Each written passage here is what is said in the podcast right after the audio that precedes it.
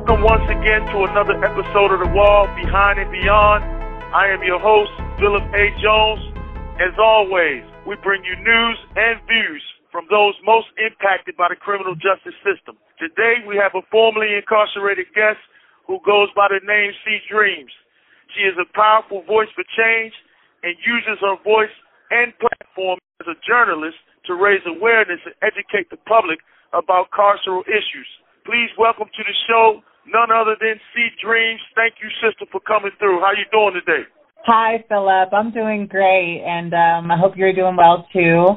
I'm really excited to be back here with you on the wall. It's a great opportunity, and of course, as always, I enjoy the company, you. So it's a great day. Absolutely. You already know for sure. I love having you on the show too. This ain't your first time. You know what I mean because you're an outstanding guest and you always spot on with your answers. Um, and our guests really appreciate that, and I appreciate that too. We had you on actually a few weeks back, and you were speaking about someone you was advocating for who's still inside.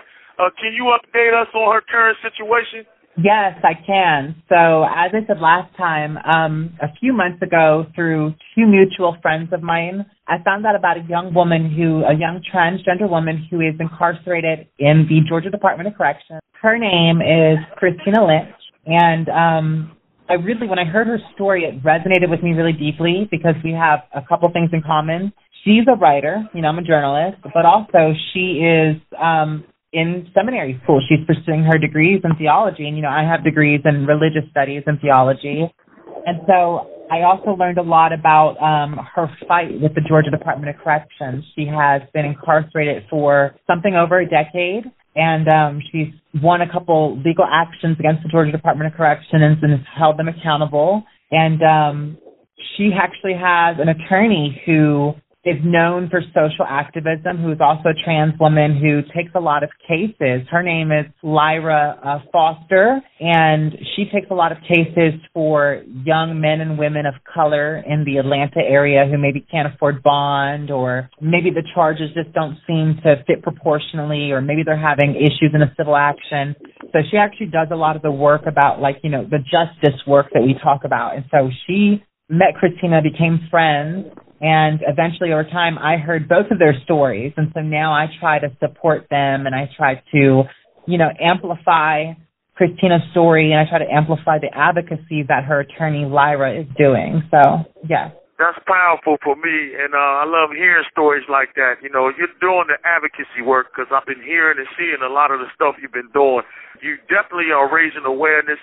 Uh, I'm so glad that you have partnered up um, and that you have come uh, to the aid of someone else who was in your situation you had previously. I just like when I see people coming together for the right causes and the right reasons.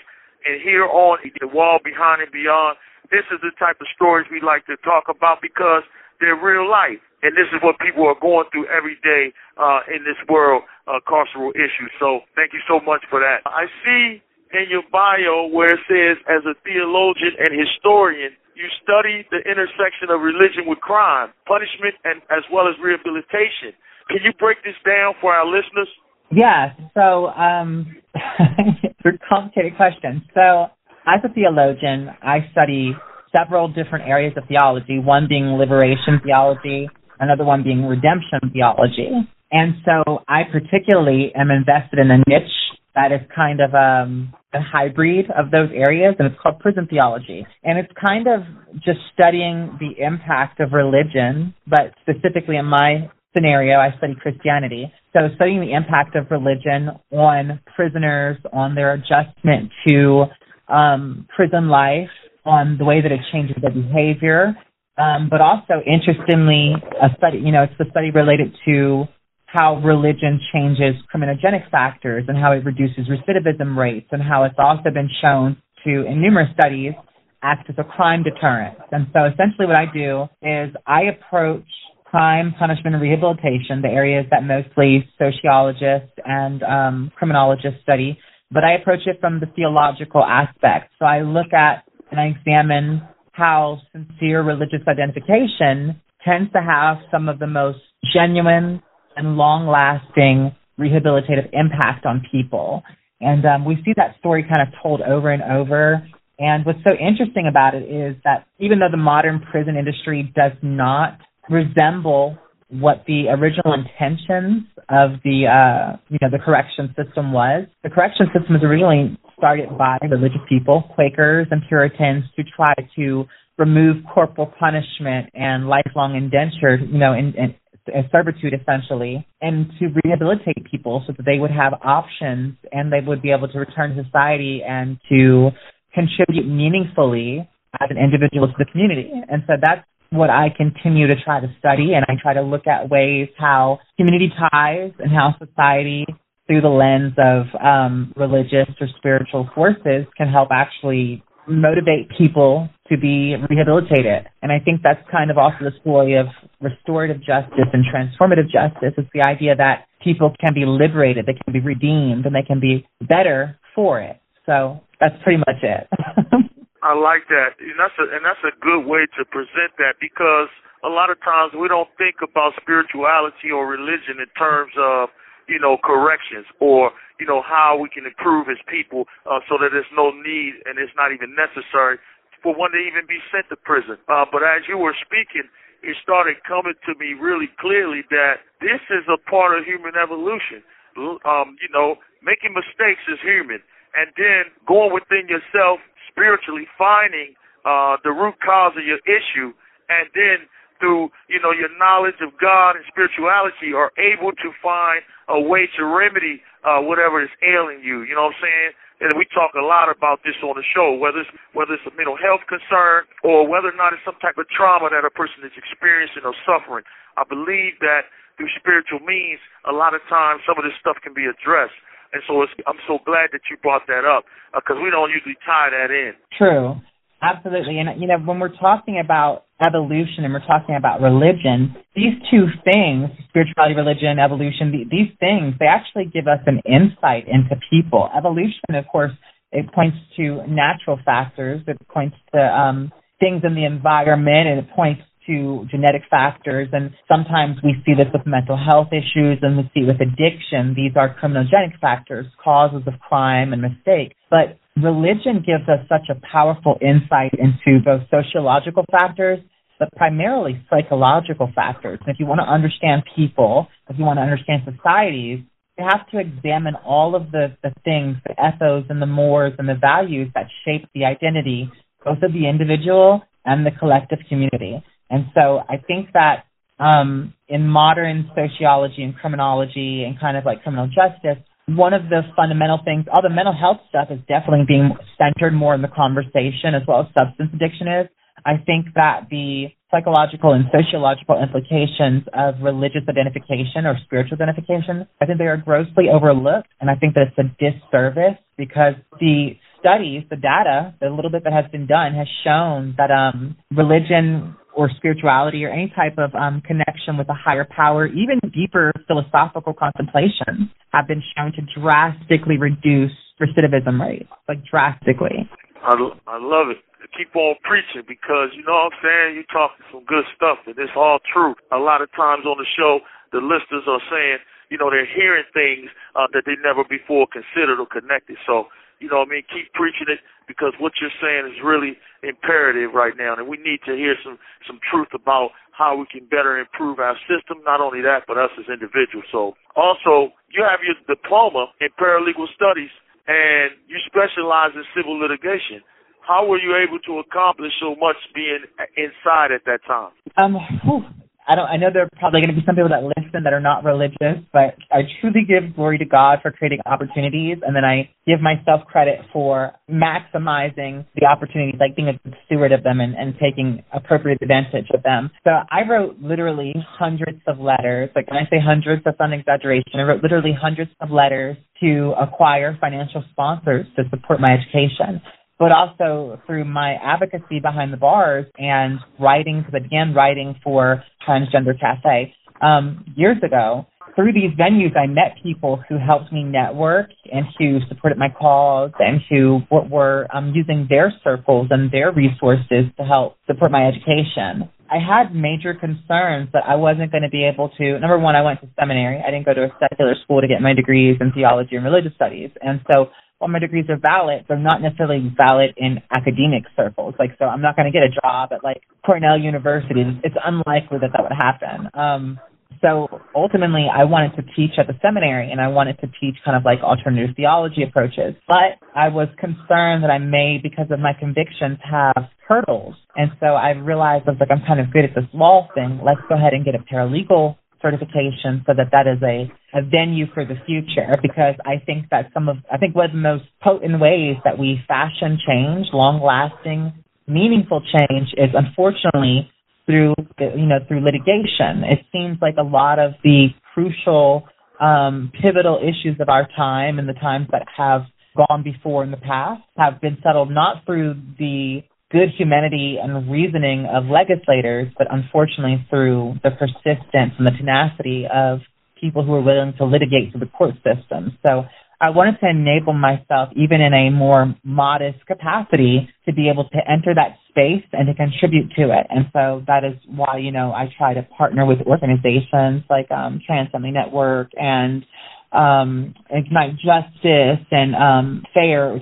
Well, you are a powerful voice, um, and you're an advocate as well as an activist. I was going to follow up on what you said. In a free society, it is amazing because we get a chance to bring suit against our laws to make them change or to make somebody be held accountable for actions taken that's injurious. But when you hold people accountable, uh, when you're able to hit people where it hurt, they are forced and have no choice but to uh, make changes.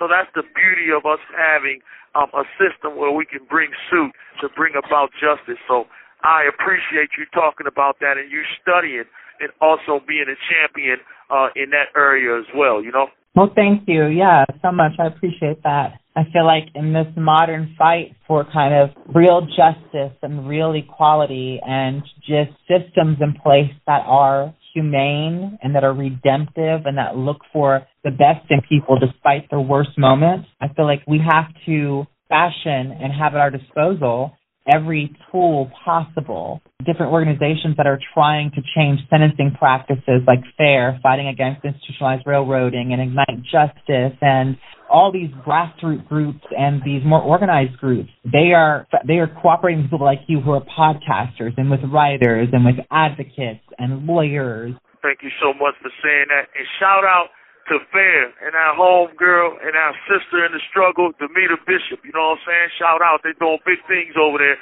And everybody who is a part of that organization. Y'all keep doing what y'all doing.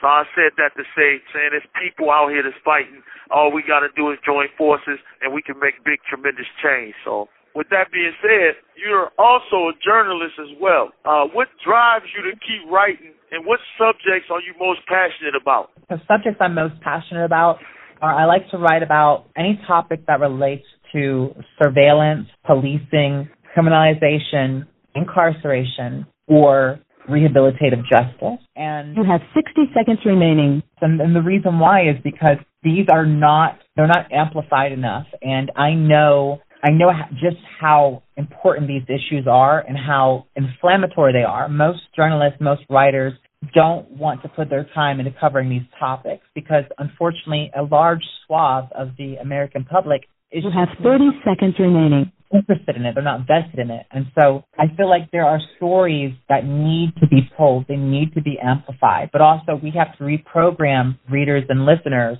away from the political and cultural rhetoric that has them brainwashed against true justice and true restoration for sure. I'll be back. We're going to pick up on the other side of that.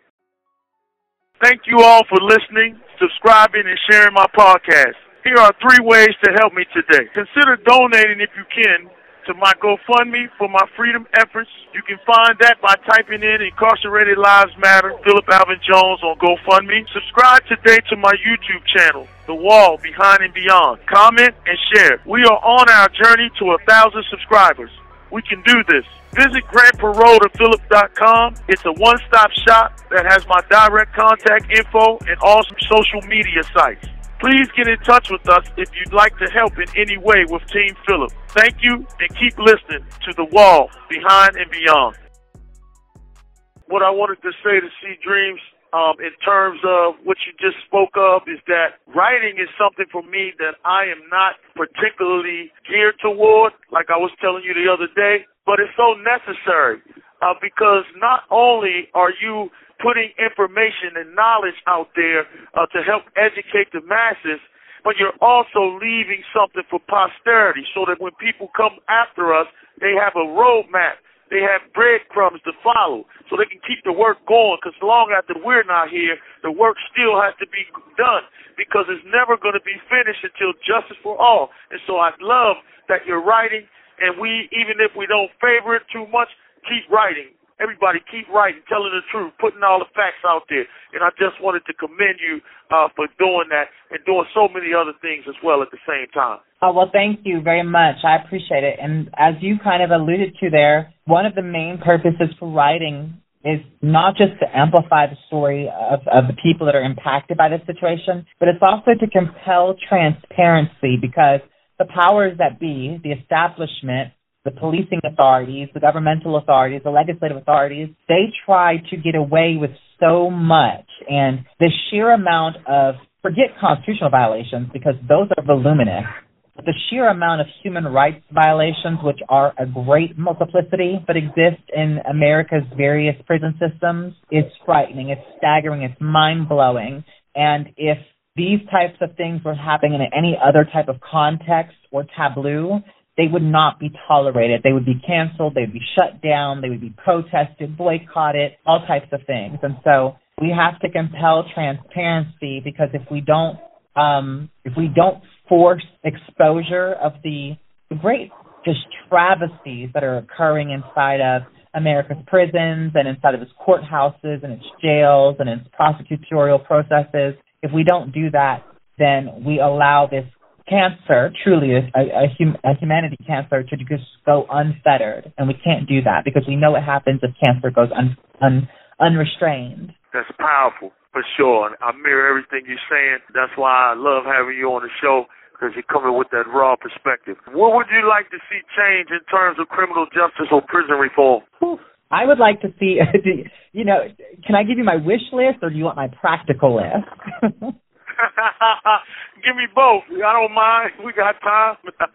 My wish list is I would like a complete overhaul of the prison system. Now, I can't quite, now I'm definitely a prison conditions reform advocate, but I can't quite claim to be a wholehearted abolitionist um, simply because I lack a proper alternative mentally in my head to shape in place of the prison system if we were completely to do away with it. But ideally, in an idyllic world, I would like to see restorative justice that is community centered, that focuses on enmeshing individuals with the community and moving people away from self-centered identities, but helping them to see that they're part of a collective. Because a lot of the harms that are commissioned by people, they're commissioned, number one, out of criminogenic factors. Don't get me wrong. But number two, they're commissioned primarily because people don't see themselves as attached to, interconnected and intertwined with everybody else around them. They see themselves as highly individualistic and we see it in our rhetoric. We see it in the way that we encourage sports and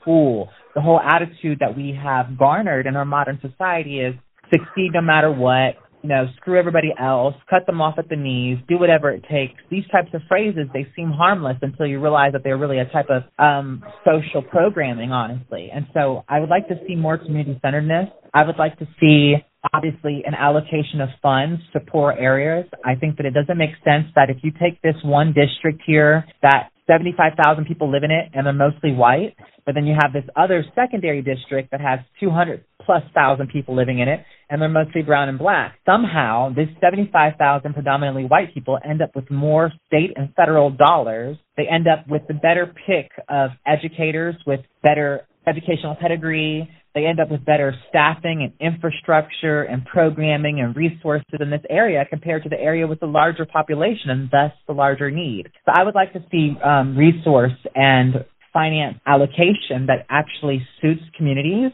I would like to see um, more programs that are meant to deter gang youth gang um, affiliation. That's a big one to me. I also have a really controversial view about declaring gangs domestic terrorists.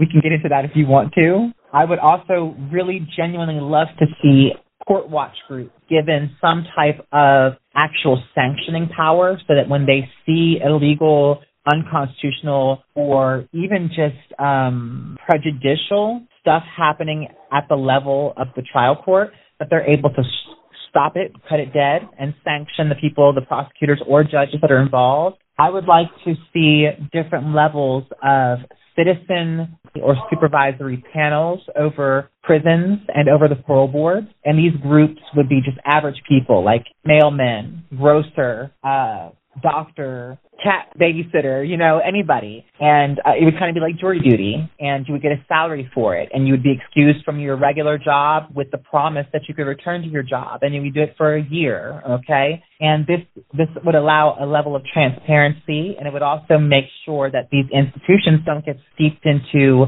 um, good old boy systems. I would like to see the utter and complete deprivatization of prisons.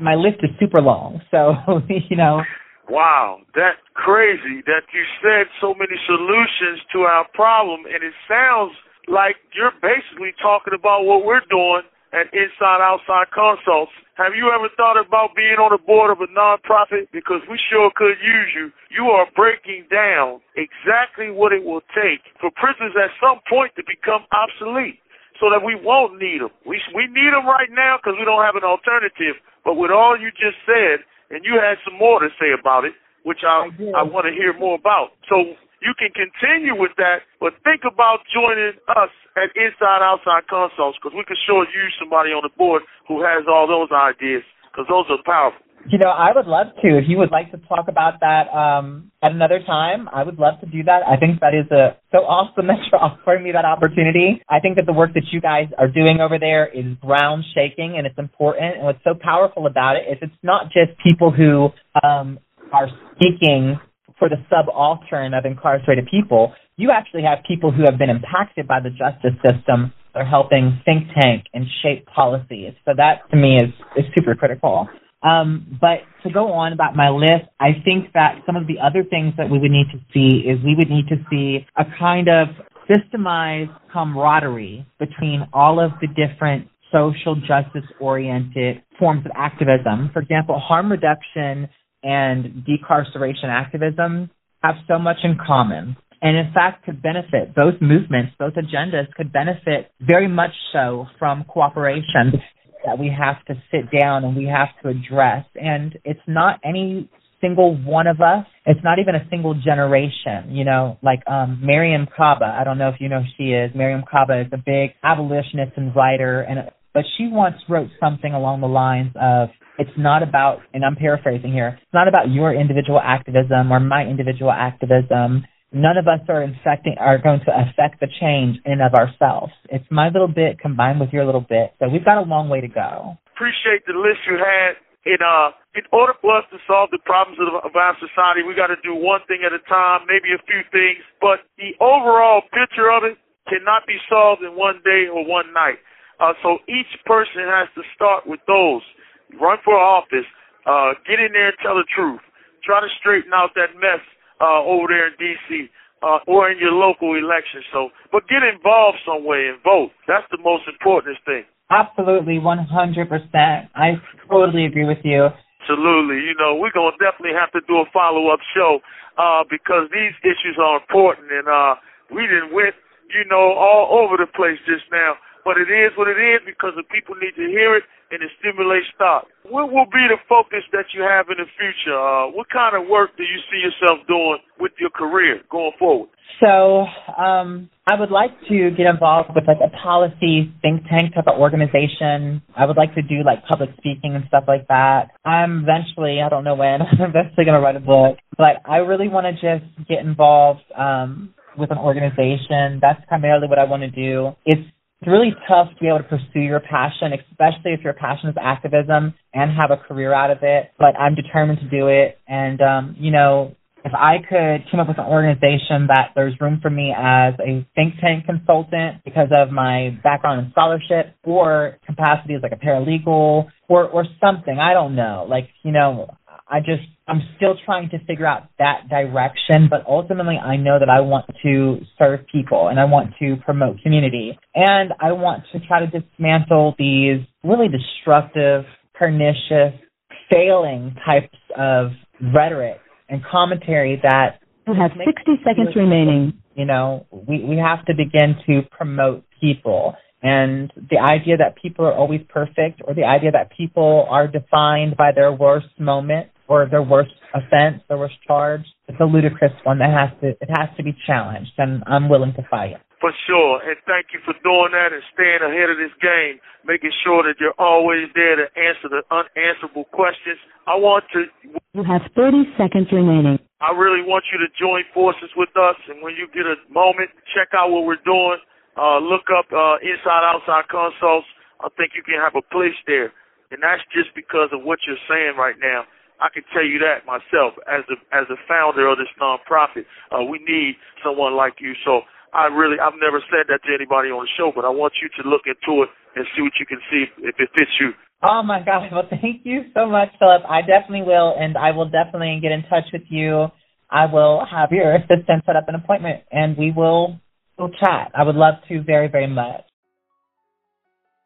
Thank you all for listening, subscribing, and sharing my podcast. Here are three ways to help me today. Consider donating if you can to my GoFundMe for my freedom efforts. You can find that by typing in Incarcerated Lives Matter, Phillip Alvin Jones on GoFundMe. Subscribe today to my YouTube channel, The Wall Behind and Beyond. Comment and share. We are on our journey to a thousand subscribers. We can do this. Visit grantparole.philip.com. It's a one-stop shop that has my direct contact info and all social media sites. Please get in touch with us if you'd like to help in any way with Team Phillip. Thank you and keep listening to The Wall Behind and Beyond. Yeah, I'm back. Yeah, on the other side, talking to C Dreams. Y'all know she got all the information, you know, available for anybody that has any questions because she's uh she's an intellectual and she's got the answer. So holler at her, check her out, and see what she's doing. If you follow her, you're gonna be led in the right direction. But uh, before I was able to go off the phone, I started talking about something and it all leads to community building. And so for those of us in this line of work, for those of us passionate about the issues, for those of us who are out here on the front line fighting every day for change and justice and equality. We got to formulate a community, not just a social media community, but a true community uh, where we all can call on each other, where we're all in each other's Rolodex, where we're all accessible to each other. Because when one lifts, we all lift. And that's a part of my motto. Um, so I don't want to get sidetracked, but I was thinking about that uh, when we went off, and now we're back on the other side. You um, are also a champion of causes for the LGBTQ, as you yourself are transgender. Tell us how you tie in your advocacy uh, with criminal justice and prison reform? Well, primarily by trying to provide resourcing, comfort, pen pal to several trans prisoners that I know that I've gotten contact with, by um, trying to make little donations like when I can to um, trans oriented publications that come into the prison system like Black and Pink and just trying to amplify their stories. A lot of times I tell stories in my um, journalism about trans prisoners that I know and how the situation particularly impacts them. And for me, as a trans woman that was incarcerated, and um, you see my pictures, so incarcerated as I look in a men's prison was indescribably difficult. Indescribably difficult so I feel like when I talk about criminal justice and I talk about decarceration and if I talk about um, prison conditions of confinement and humane incarceration, I have to at some point um, center trans prisoners because as difficult as prison can be and as unfair as the criminal justice and the prison systems can be, they're even more so for particularly vulnerable groups. So if it's as bad as it may be for a black man or a black woman, if you drop a black trans man into a woman's prison or a, a trans woman of color into a men's prison, you have a recipe there for potential like disaster. And um, so I try to number one advocate for medical care for these trans prisoners to make sure that they are being able to continue their spectrum of transition. I try to make sure that they are housed safely and that they are at prisons and in living units where they are um, being kept secure and safe and their needs are being met. And most importantly, because in my experience, it's oftentimes the people who are paid and entrusted by oath to protect them and to ensure their care are the ones who are oftentimes failing to treat them with simple human dignity and who are often abusing them. It's, it's more times the correctional officers than it is the uh, the fellow incarcerated people. So um, the way I kind of tie those all together is by con- advancing the narratives together and showing how how we respond to one of the issues is indicative of how we'll respond to the other. I love that. And as you were talking again, you know, I had thoughts running through my mind and I was listening intently. I tend to think that there's easy solutions to these problems if they would really uh, put enough care and concern into the issue. Uh, if you're going to have LGBTQ or trans populations in the men's prison, depending on which uh, direction the person identifies as, but you could have a wing completely uh, dedicated to the care of trans men and women and have people that work there that specialize in trans care, uh, understanding and educational issues. They can do that. They have the resources. If you have a prison that has six or seven different units, why not have one unit or one wing committed just for that? So therefore, not to say that you're isolated, but to say that you live around uh, people who are in the same situation, um, therefore having compassion, uh, understanding, and you know, uh, care or, or for your situation. So I know that it's not a uh, easy fix uh, but I also know that there's ways that you can mitigate circumstances so that people are safe and they're living in an environment where they're not oppressed, you know? Yeah, and it's not even so much about putting like birds with like birds. It's also about just being more selective and more careful in your screening process to ensure that the other non-LGBT prisoners who you're placing in the housing unit are at least sympathetic or are at least neutral in sentiment regarding LGBT people rather than putting people who are like gang affiliated or maybe, you know, they are super, super sincere um, religious convictions or maybe they have trauma from their own life that makes them have a disposition that is disinclined to be around LGBT people. So it's it's about and think about it is prisons are supposed to. Prisons are constitutionally required to practice sound stratification. Stratification is the process of of trying to cultivate an, a security environment where pe- as many people as possible are compatible. So you know it comes down to a legal phrase called deliberate disregard or deliberate indifference. What it is is it's not that these prison officials don't know what they should do. It's not that they cannot come up with reasonable solutions. It's not that they've never heard these pragmatic solutions. It's really, truly that they do not care. They genuinely do not care. Absolutely. Y'all hear it, you know, and uh, I tend to agree. There's more that should be done, and uh, it's all about tolerance. Anything else you would like the listeners to take away from this most powerful discussion we had today? I want to call out one thing. You know, if if you hear this and you're an activist in Missouri, specifically the St. Louis area, I know several friends who are activists out there who are homeless activists. They're feeding the homeless. I don't know if you know this, Phillip, but recently it came to light that Missouri, specifically St. Louis area, has a law that makes it a crime to feed homeless people or to give them blankets and stuff. So if you know somebody in the Missouri area, you live there, whatever, I want you to start calling on your legislators because when we create a culture that allows a state or a city to pass an ordinance or statute that criminalizes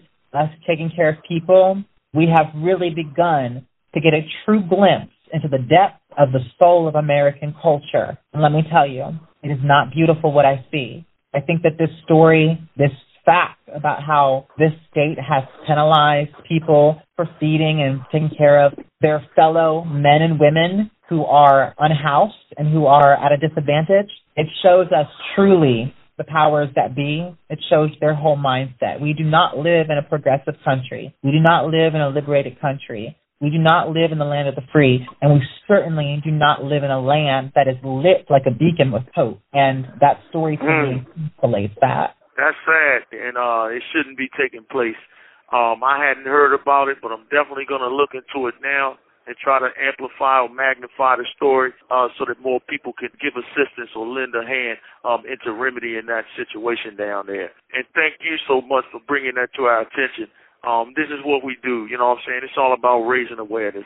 Uh, if we can get one person to learn something new or hear something that they didn't know about and take part in trying to make a change, uh, then we did our job. It's not all about a million followers and listeners for me. It's about reaching one person, each one reach one. So, with that being said, how do people get in touch with you? And if they want to follow you, assist you, work with you, or donate to you, what do they need to do? Because you're doing great work, and this work needs to be supported. Thank you so much. So yeah, um, if you want to get in contact with me, there are a couple ways. The first way is primarily Twitter. I love Twitter. I'm at Uncaged Critique on Twitter. That's U N C A G E D C R I T I Q U E. Uncaged Critique. Also, my email is uncagedcritique at gmail.com. And if you'd like to send a donation to help support my various types of advocacy, my projects, things that I'm doing, etc., you can of course send me a cash app. Again, uncaged critique. And um,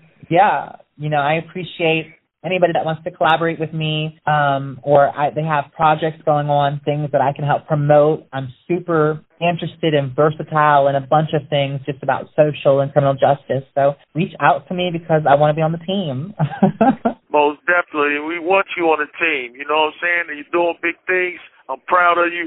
Uh, we're going to keep in touch. Uh, and for sure, you got to come back because I see that there's so many topics that you're passionate about. Look her up, y'all follow her, support her. You know what I'm saying? She's doing a lot of good work in the community, and she's still holding it down for those um, still inside. So I want to thank you, C Dreams, for joining us. We look forward to hearing more from you in the future. Take care. And the most important thing, stay up because I know it gets tough sometimes. Thank you so much. You take care. It was a pleasure. Thank you, Phillip. Thank you. Absolutely. The views and opinions expressed in this program are those of the speaker or our guests and do not necessarily reflect the views or positions of the wall behind and beyond. As always, I want to give a special thanks to our listeners for your continued support of the wall behind and beyond. And if you haven't already, I ask that you go and subscribe to our YouTube channel at the wall behind and beyond. We want to be able to notify you every week when a new episode drops so you get exclusive access. Also, share the episode that you like with friends and post our links on your socials.